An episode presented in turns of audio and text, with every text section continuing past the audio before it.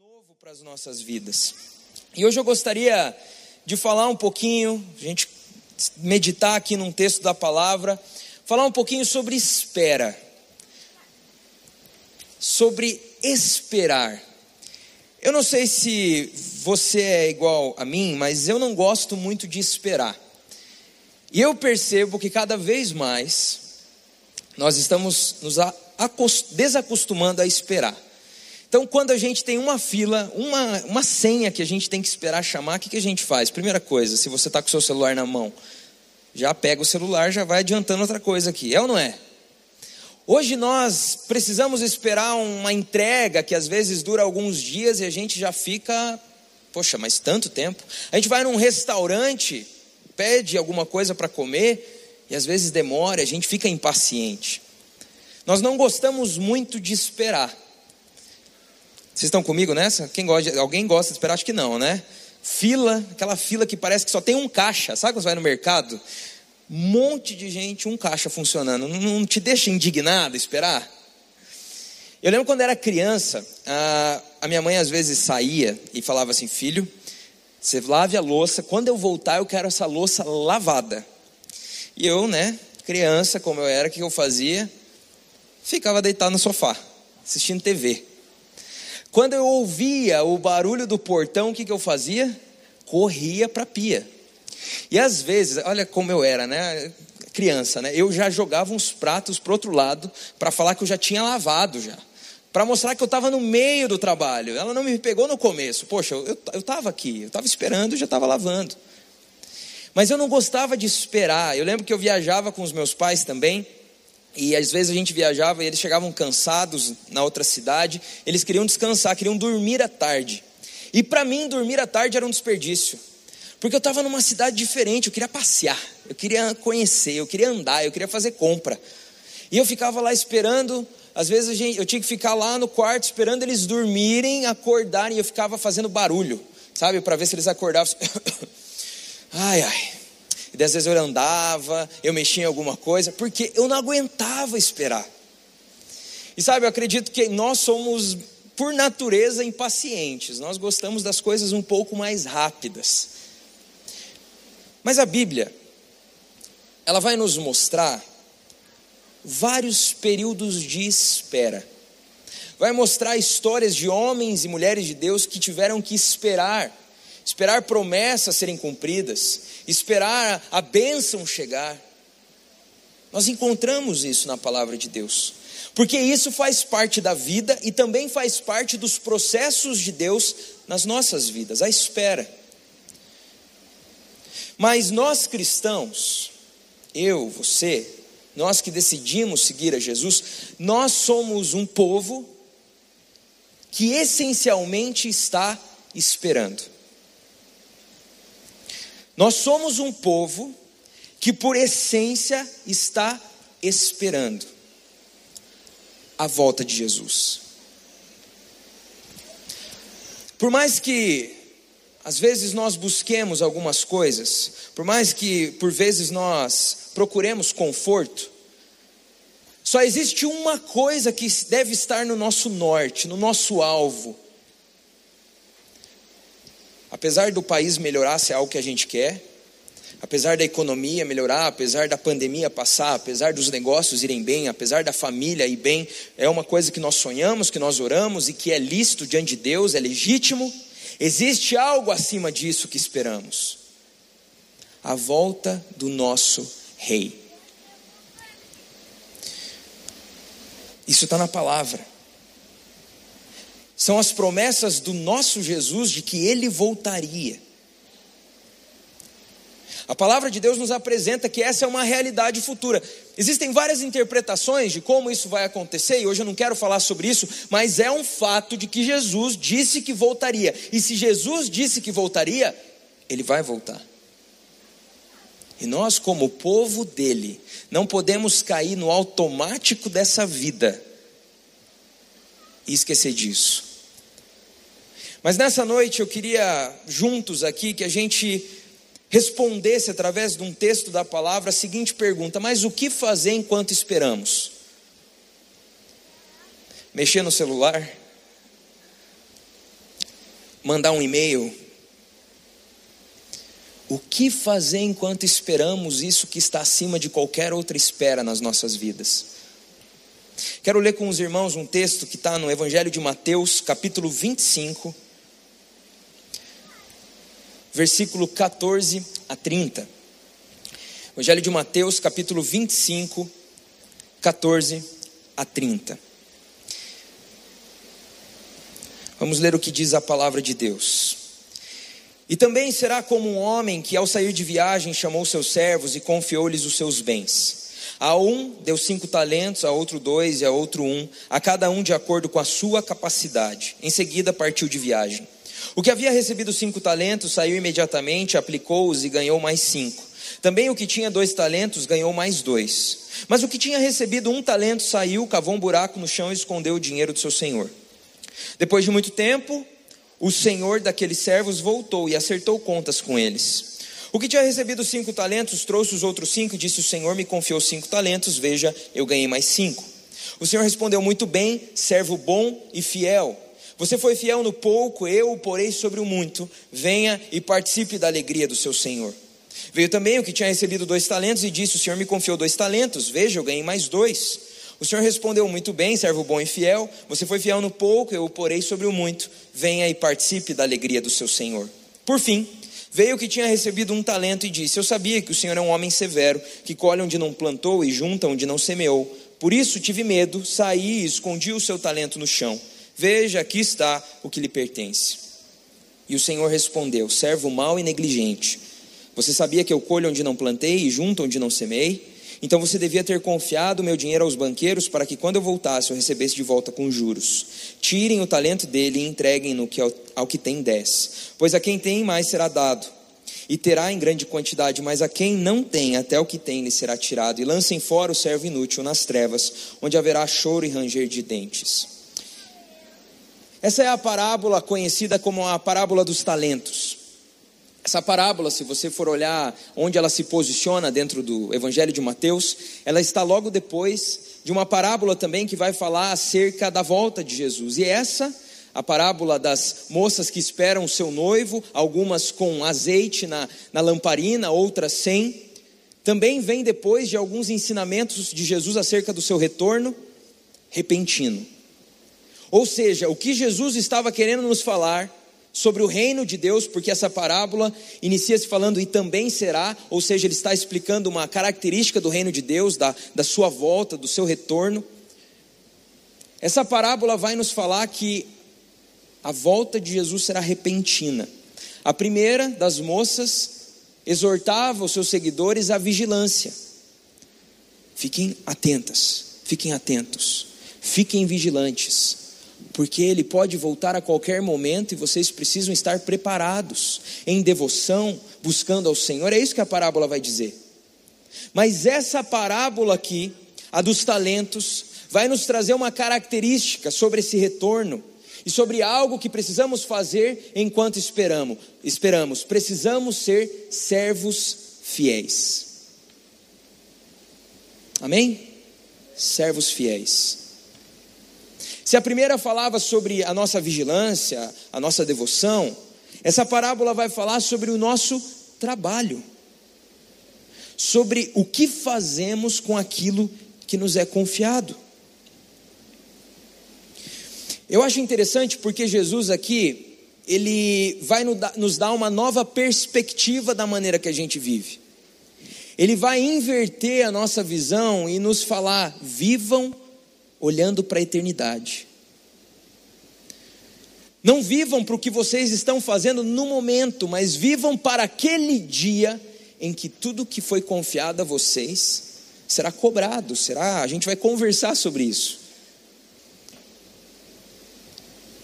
Precisamos então, com, com, essa, com esse ensino de Jesus, entender que a eternidade precisa estar no nosso norte, precisa estar no nosso campo de visão. Afinal de contas, quando pensamos no conceito de eternidade, se nós acreditamos no que a Bíblia diz, nós acreditamos na eternidade, A Bíblia vai dizer que os 80, 90, 100 anos que podemos viver nessa terra não é nada comparado a milhares e milhares de anos que são a eternidade. Seria incoerente eu considerar apenas os 80 anos que viverei aqui e não aquilo que virá depois. O que Jesus está dizendo é: o que vocês fazem agora, enquanto esperam, vai ecoar na eternidade, vai mostrar se vocês são servos fiéis ou negligentes. E isso é uma, é uma chamada de atenção para aqueles que seguem a Ele. Por quê? Porque existe uma grande tentação. A tentação de usarmos os recursos que nos foram confiados para nossos próprios interesses. Você já parou para pensar no que o, servo mau e negligente fez com o tempo que ele estava, que o chefe estava longe? Isso o pastor Douglas Gonçalves, eu estava ouvindo uma pregação dele sobre esse texto e ele, quando ele falou isso, me chamou a atenção. O que aquele trabalhador que deveria estar trabalhando fez enquanto o, servo, o, o chefe estava longe? Imagina, você é dono de uma empresa, pede lá as, as tarefas, né? agora que está todo mundo está trabalhando, quase, quase todo mundo está trabalhando em casa, você espera que o seu funcionário esteja produzindo, esteja trabalhando. E você descobre que ele estava dormindo, mexendo nas redes sociais. Pior, estava usando o tempo para coisas dele, pessoais, usando talvez o, aquele tempo que ele estava trabalhando para você, trabalhando para outra pessoa. A tentação que existe daquilo que Deus nos confiou é usarmos para os nossos interesses, esquecendo de Jesus, esquecendo que tudo que temos vem dele. Porque é isso que Jesus está querendo dizer com essa parábola. Ei, todos vocês aqui, algo foi confiado a vocês. Algo foi confiado pelo próprio Deus. A Bíblia vai dizer isso em Salmos 24, 1: Do Senhor é a terra e tudo que nela existe, o mundo e os que nele vivem. Eu gosto do texto de 1 Crônicas, capítulo 29. Versículo 11 a 14: Teus, ó Senhor, são a grandeza, o poder, a glória, a majestade, o esplendor, pois tudo que há nos céus e na terra é teu. Teu, ó Senhor, é o reino, tu estás acima de tudo, a riqueza e a honra vêm de ti, tu dominas sobre todas as coisas, nas tuas mãos estão a força e o poder para exaltar e dar força a todos. Agora, nosso Deus, damos-te graças e louvamos o teu glorioso nome. Mas quem sou eu? E quem é o meu povo para que pudéssemos contribuir tão generosamente como fizemos? E daí termina de maneira linda: tudo vem de ti, e nós apenas te demos o que vem das tuas próprias mãos. O que essa parábola vai me ensinar e te ensinar é que tudo pertence a Deus. E o que fazer enquanto esperamos? Primeiro, lembrar que tudo pertence a Ele. Lembrar que o que você tem foi confiado por um Senhor para você. Lembro uma vez que eu estava conversando com um pré-adolescente, fazendo discipulado, e a gente estava conversando sobre mordomia cristã, que fala desse princípio bíblico. E eu estava falando para ele, então, é, cara, né? Estava falando com um pré-adolescente ali, né? Então, cara, o que, que você acha aí é, do, do, dízimo, né? Ah, tá. Explicou o que era o dízimo. Eu falei, então, é, a gente aprende que tudo vem de Deus. Por exemplo, essa, essa roupa aí que você está vestindo, da onde que veio? Meu pai me deu. Ah, beleza, teu pai te deu. E da onde veio o dinheiro? Do trabalho dele. Tá bom. É, quem deu o trabalho para seu pai? O chefe dele. Daí eu já já estava né, dando muita volta. Eu falei: quem deu a vida para o seu pai? Ah, foi Deus. Pronto. No fim, a gente sempre vai encontrar, a gente sempre vai chegar naquele que é o doador de todas as coisas. Se você tem algo, se você viveu algo, se você vive algo, se você desfruta de algo, é porque o Senhor, dono de todas as coisas, lhe confiou. Mas enquanto esperamos, Jesus vai nos dizer que precisamos nos lembrar que pertence a Ele. Sempre. Ele nos confiou e, como forma de glorificar a Ele, nós trabalhamos. Tudo é dele, tudo é para Ele. Lembro que quando eu comecei a fazer teatro aqui na igreja, era adolescente, e tinha uma líder do teatro que toda vez que a gente ia apresentar, ela, ela falava assim: Olha, Eu quero que quando vocês entrarem no palco, vocês só vejam uma pessoa sentada naquelas poltronas, na plateia. Jesus. E sabe, é tão bonito isso, porque eu nunca mais esqueci eu não estava fazendo teatro para ser conhecido, eu não estava fazendo teatro pelos aplausos, eu não estava fazendo teatro pelos elogios, eu estava fazendo teatro para Jesus. E deixa eu te falar uma coisa: a sua vida precisa ser uma apresentação para Jesus. Tudo que você faz para a audiência dele. Cada dia que você levanta da sua cama para ele. Cada reunião, cada conversa, cada negócio, cada ida ao mercado, cada refeição. A vida com Deus não é só uma parte da nossa vida, o domingo à noite. Não é só os dez minutos, meia hora que a gente tem com Ele no nosso quarto devocional. A vida com Deus é a vida toda, é tudo que somos, é tudo que temos. Será que você tem se lembrado disso constantemente? Você tem se lembrado que tudo veio dele? Ou você age como se tudo pertencesse a você? Para sermos fiéis, precisamos lembrar que tudo é para Ele. Mas precisamos lembrar também de usar tudo que tivermos nas mãos. Talvez você está me ouvindo e pensando, mas o que eu posso multiplicar? O que Deus me confiou? E às vezes a gente realmente não consegue perceber, mas podem ser desde as coisas mais simples, como pães e peixes, cajados, fundas. A gente não vê isso na Bíblia. Mas podem ser posições, Posições como as de José, que assumiu uma posição no governo, mas também as injustiças que ele sofreu, ele usou para a glória de Deus. Até injustiça a gente pode usar para a glória de Deus. Você pode usar o teu conhecimento, a tua história, o que você viveu até aqui, a bagagem que você tem, os erros, você pode ensinar outras pessoas a não errarem nas mesmas coisas. Você agora é uma oferta você agora é um sacrifício, você agora pertence, tua vida pertence a Ele. Vida com Deus. Talvez você venha aqui todo domingo, acha linda essa igreja, os louvores, toda a pregação que a gente ouve aqui, toda a estrutura, mas como você está multiplicando isso? Está passando isso adiante, falando disso para outras pessoas? Está orando pelo seu colega de trabalho, pelo seu familiar? Está passando isso para os seus filhos como uma prioridade? Você tem realmente buscado a Deus diariamente, feito isso que você ouve aqui ou nas células, frutificar e se tornar ação, uma fé viva? Isso é multiplicar.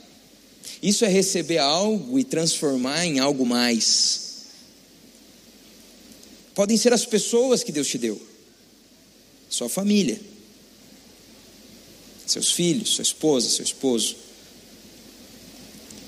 Você tem amado intencionalmente, mostrado teu cuidado, mostrado tua preocupação, tem apoiado, se importado, pessoas, relacionamentos, amizades. Deus nos confiou as pessoas que temos. As pessoas que fazem parte da sua família, Deus te deu. E aí?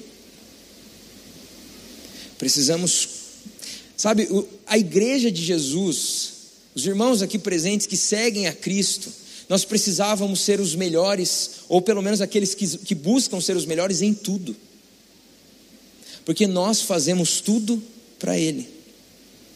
Recursos, multiplicar os recursos.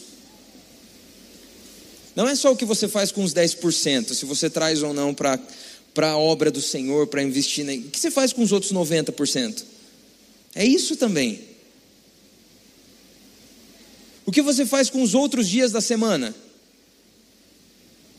Quais outras músicas você ouve? Quais outras palavras você fala? O que está no seu coração nos outros dias da semana, na sua mente? Isso é multiplicar, isso é viver plenamente enquanto esperamos. Sabe, Jesus, eu acho. Depois que eu percebi isso, eu comecei a ver isso em todos os ensinos de Jesus. Ele sempre espera de nós uma reação apaixonada, uma reação completa, uma reação intensa. Ele, ele fala isso dos servos fiéis. Os servos fiéis recebem os talentos e já saem trabalhar, multiplicar e dobram. Agora ele fala isso em outros momentos também, quando ele fala, por exemplo, da parábola lá do tesouro de grande valor, da pérola preciosa, ele vai falar o quê? Que quando encontramos esse tesouro, que é o reino de Deus, que é a salvação, que é o evangelho, nós vendemos tudo que temos, compramos o terreno e ganhamos o tesouro. Jesus está querendo dizer que não, não tem como existir uma reação morna. Não pode. Não pode ser só parte da tua vida. Tem que ser aquilo que queima no coração, aquilo que te impulsiona. Falei ontem, né, no culto da, da UAN aqui, um texto que, que eu amo, que está em Colossenses capítulo 3, e é a, a visão também do Ministério de Pré-Adolescentes aqui da nossa igreja. Vai dizer que nós que fomos ressuscitados com Cristo, precisamos agora colocar o nosso interesse nas coisas do alto e não nas que são aqui da terra. O que, que a Bíblia está dizendo? Que se você entregou a vida para Jesus, o teu coração precisa estar tá mais interessado nas coisas do Senhor, no que Ele quer, no que Ele te pede, no que Ele prometeu, no que Ele ordenou, do que naquilo que é o dia a dia, que é o automático. E quando a gente coloca o interesse, quando a gente está interessado em alguma coisa, a gente caminha em direção àquilo. Quando a gente está interessado em alguma coisa, a gente é impulsionado àquilo. Quando você quer emagrecer, você faz alguma coisa, você caminha em direção àquilo. Quando você está interessado em alguém, se apaixonou, você caminha em direção àquela pessoa para conhecer. Da mesma forma, se a Bíblia diz que precisamos colocar o interesse nas coisas do alto, nós precisamos ser levados em direção ao propósito de Deus e não usar o que Ele nos confiou para os nossos próprios interesses. É usar o dinheiro que Ele nos deu para Ele. É cuidar da nossa família para glorificar a Ele. É trabalhar para Ele. Essa é a perspectiva que temos enquanto esperamos.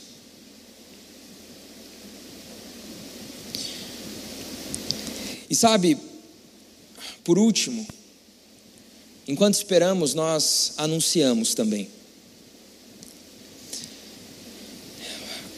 Nós precisamos amar a vinda de Jesus, como o apóstolo vai, Paulo vai dizer.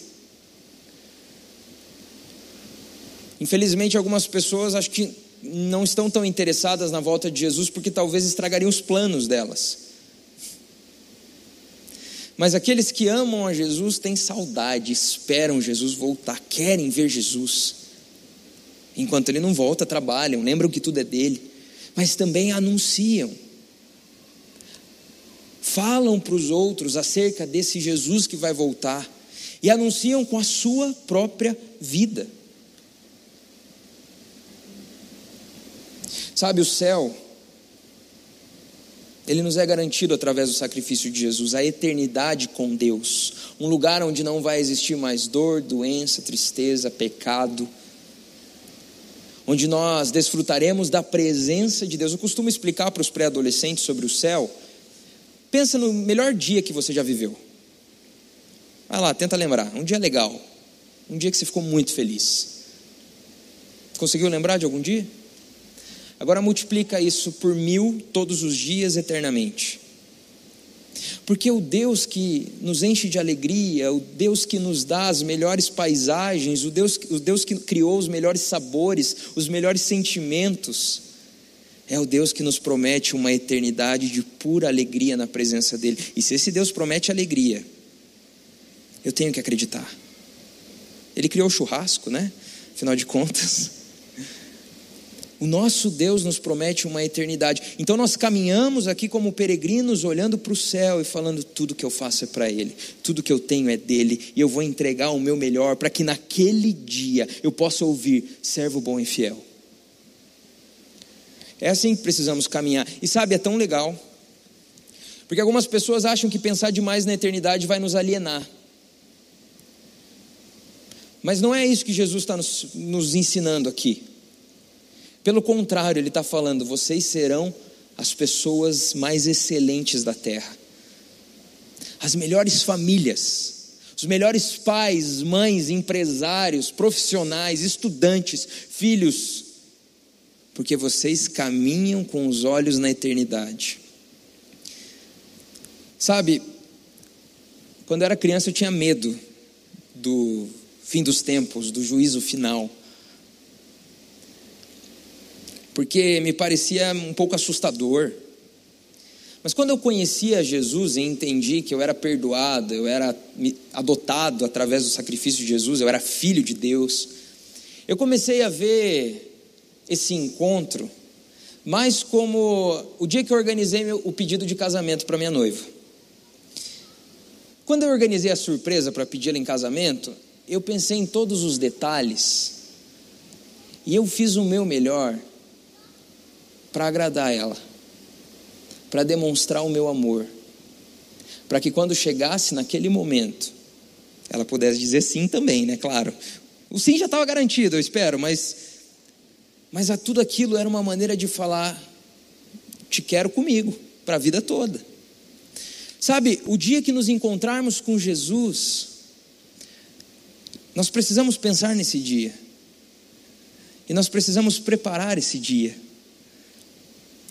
E sabe, eu quero muito que quando Jesus se encontrar com vocês, ele possa olhar e falar: olha, sua família, você cuidou bem. Olha, os seus negócios, você foi generoso filho, até os momentos mais difíceis você usou para minha glória. Servo bom e fiel. Servo bom e fiel. Servo bom e fiel. Nós precisamos andar nessa perspectiva que Jesus nos aponta. E nessa noite eu quero orar com os irmãos e, e a minha intenção, eu enquanto eu orava por essa palavra, nada mais é do que nos lembrar de algo que faz parte da nossa fé, nos lembrar de algo que é a nossa esperança, nos lembrar da nossa casa, a nossa pátria celestial, mas nos lembrar que enquanto esperamos, precisamos trabalhar com alegria, com fé e deixa eu te falar, sabe quem vai te ajudar a trabalhar de maneira excelente? O próprio Deus, o próprio Espírito Santo. Sem Deus a gente não consegue fazer nada. Por isso, se enquanto você ouvir essa palavra, você percebeu que existem coisas na sua vida que você precisa melhorar, que você precisa trabalhar mais, multiplicar mais, cuidar melhor, afinal de contas, Deus te confiou essas coisas. Eu quero te dizer, busque a Deus Coloque o seu interesse nele, porque depois todas as outras coisas vão se organizando. Você só vai conseguir cuidar bem da sua família se você amar a Jesus de todo o coração. Entenda, Ele em primeiro lugar. E talvez existam pessoas aqui essa noite que estão ouvindo pela primeira vez uma palavra acerca da volta de Jesus e hoje eu quero te falar, se é a primeira vez que você está ouvindo, que você pode ter alegria com essa promessa. A Bíblia vai dizer que Jesus veio à terra para nos resgatar. A Bíblia vai nos dizer que eu e você temos um grande problema chamado pecado, que não é apenas um mau hábito, que não é apenas uma coisinha errada que a gente faz uma vez na semana. Pecado é uma ofensa contra o Deus que é santo, todo-poderoso, que nos criou e que, por virarmos as costas para Ele, por querermos fazer as coisas do nosso jeito, nos tornamos inimigos de Deus, a Bíblia diz. Mas nessa noite eu quero te dizer que Jesus está te convidando para ser filho de Deus se você depositar a sua fé nele, se você disser, eu quero seguir a Jesus, eu quero nessa noite te oferecer uma alternativa de vida. Talvez você chegou até aqui, você tem tentado de várias maneiras, você tem buscado algumas coisas na sua vida e parece que existem uma, existe uma parede na frente, nada dá certo. Ou talvez você já tenha conquistado muitas coisas, mas aqui dentro o seu coração diz que falta algo. Eu quero te falar que a alternativa, na verdade, o caminho é Jesus. E nessa noite você pode começar a segui-lo. Apenas se você disser: Jesus, eu acredito no Senhor e eu quero te seguir. Se nessa noite, de alguma forma, porque eu acredito que o Espírito Santo fala com a gente de maneiras diferentes, Deus falou contigo sobre você colocar a sua esperança mais nele. Se Jesus te lembrou que tudo que você tem é dele, se nessa noite você foi chacoalhado pelo Espírito, entendendo que você precisa ser melhor em algumas coisas, eu quero te convidar a dar uma resposta a Deus. Toda vez que Deus fala algo, existe uma resposta que precisamos dar. E essa resposta é uma oração. Essa resposta é apresentar a sua vida e dizer: Deus, eu ouvi, é comigo, eu quero. Eu quero mudar, eu quero caminhar nisso. Eu não quero ficar com os olhos nessa terra, eu não quero buscar as coisas dessa terra, porque o meu coração está no Senhor. Uma vez eu ouvi de um pastor que nós que temos uma grande verdade, às vezes vivemos como se fosse uma grande mentira. E nós vemos tantas outras religiões que acreditam numa grande mentira e vivem como se fosse uma grande verdade. Nós precisamos ser intensos, apaixonados por Jesus, porque um dia nós nos encontraremos com Ele e aquele dia vai ser de festa. Se Deus falou contigo nessa noite, assim como Ele falou comigo, eu quero te convidar a ficar em pé para nós orarmos como igreja juntos, pedindo a Deus que nos ajude a sermos bons mordomos daquilo que Ele nos confiou. E já ficando em pé, você fecha os seus olhos e começa a apresentar a Deus a resposta. Apresenta a Deus quais são as coisas que você se compromete em multiplicar, em ser um pouco mais ousado, mais corajoso, mais intencional.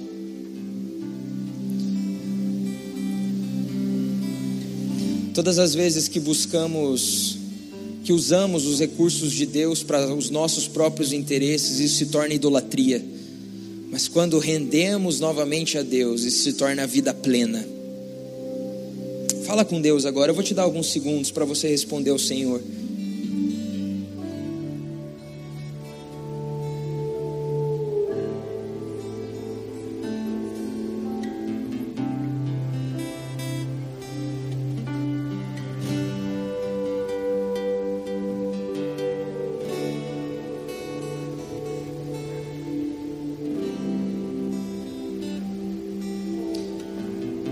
Nessa noite você quer entregar sua vida para Jesus, se nessa noite você ouviu essa mensagem e você quer tentar algo novo, você quer conhecer a Jesus, você quer render, entregar a sua vida a Ele, eu vou pedir apenas para você levantar suas mãos mais alto que você puder, apenas para a gente orar por você juntos.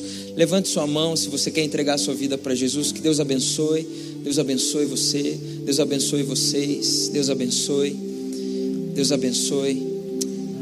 Você que levantou sua mão, eu vou pedir só para você repetir essa oração comigo, mas não porque as palavras, as frases têm algum poder, mas é a fé, a sua fé, você depositar o seu coração nessa mensagem de Jesus que traz salvação, a Bíblia promete. Então repete essa oração com toda a sua fé, repete comigo, Senhor Jesus, eu entrego a minha vida nas tuas mãos eu reconheço que sou pecador, que te ofendi com as minhas atitudes, mas hoje eu quero te conhecer. Hoje eu quero a promessa da tua salvação. Eu creio no sacrifício de Jesus e quero segui-lo por toda a minha vida. Me dá o teu espírito, me dá a salvação em nome de Jesus. Amém. Você que fez essa oração, a Bíblia vai dizer que existe um risco, que é você sair daqui e esquecer de tudo que Deus falou contigo. E eu quero te convidar a continuar a buscar a Deus. A partir de hoje, 10 minutos na presença de Deus no seu quarto, fala com Ele, com as tuas palavras, aquilo que está no teu coração, os teus pedidos. Fala, Deus, eu quero te conhecer mais. Pega uma Bíblia, nem que seja online Leia lá Mateus, Marcos ou Lucas, um desses três livros, um capítulo por dia, tenta entender o que está dizendo ali. E volta nos cultos aqui. continua conhecendo a Jesus. Aqui tem um link também, depois você pode entrar no site da igreja, pibcuritiba.org.br barra Jesus. Ali a gente quer te ajudar numa coisa chamada discipulado, que é o estudo, para você entender agora como que você deve viver, porque Jesus nos chama a viver de uma maneira diferente. Amém? E agora eu quero orar com os irmãos que, assim como eu, se posicionaram respondendo a essa palavra do nosso Jesus. Feche seus olhos mais uma vez. Senhor, nós estamos aqui, Pai, agradecidos porque o Senhor nos confiou tantas coisas, Pai. Obrigado, Deus, porque o Senhor é generoso. Obrigado porque o Senhor nos ama.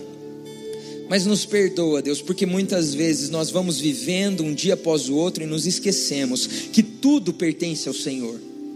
Mas nessa noite nós nos lembramos, Deus, nós nos lembramos, ah, Deus, que um dia nos encontraremos com o Senhor, e naquele dia queremos ser chamados de servos fiéis, por isso que o Teu Espírito Santo nos, a, nos ajude, nos capacite, Pai, a multiplicarmos tudo aquilo que o Senhor confiou em nossas mãos, Jesus.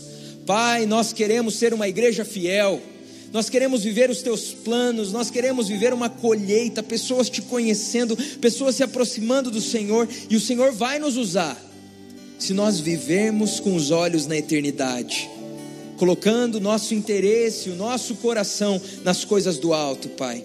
Por isso, ajusta, ajusta os amores do nosso coração e, e, senta no trono do nosso coração, Pai. Eu quero pedir, Pai, restaura as famílias, restaura os casamentos, restaura os relacionamentos em casa, mas também abençoa os negócios, abençoa as empresas, os, aqueles que precisam de emprego, Pai. Abençoa as finanças, abençoa os planos, Deus, a saúde. Senhor, abençoa a agenda dos meus irmãos, que tudo tudo seja usado para a tua glória, Deus. Que a nossa vida seja um sacrifício, uma oferta viva, Jesus. Que sejamos sal e luz onde estivermos, Deus, conservando esse mundo que está apodrecendo, trazendo luz para esse mundo em trevas, Deus. Ah, Jesus, o Senhor nos chamou e nós não vemos a hora de te encontrar.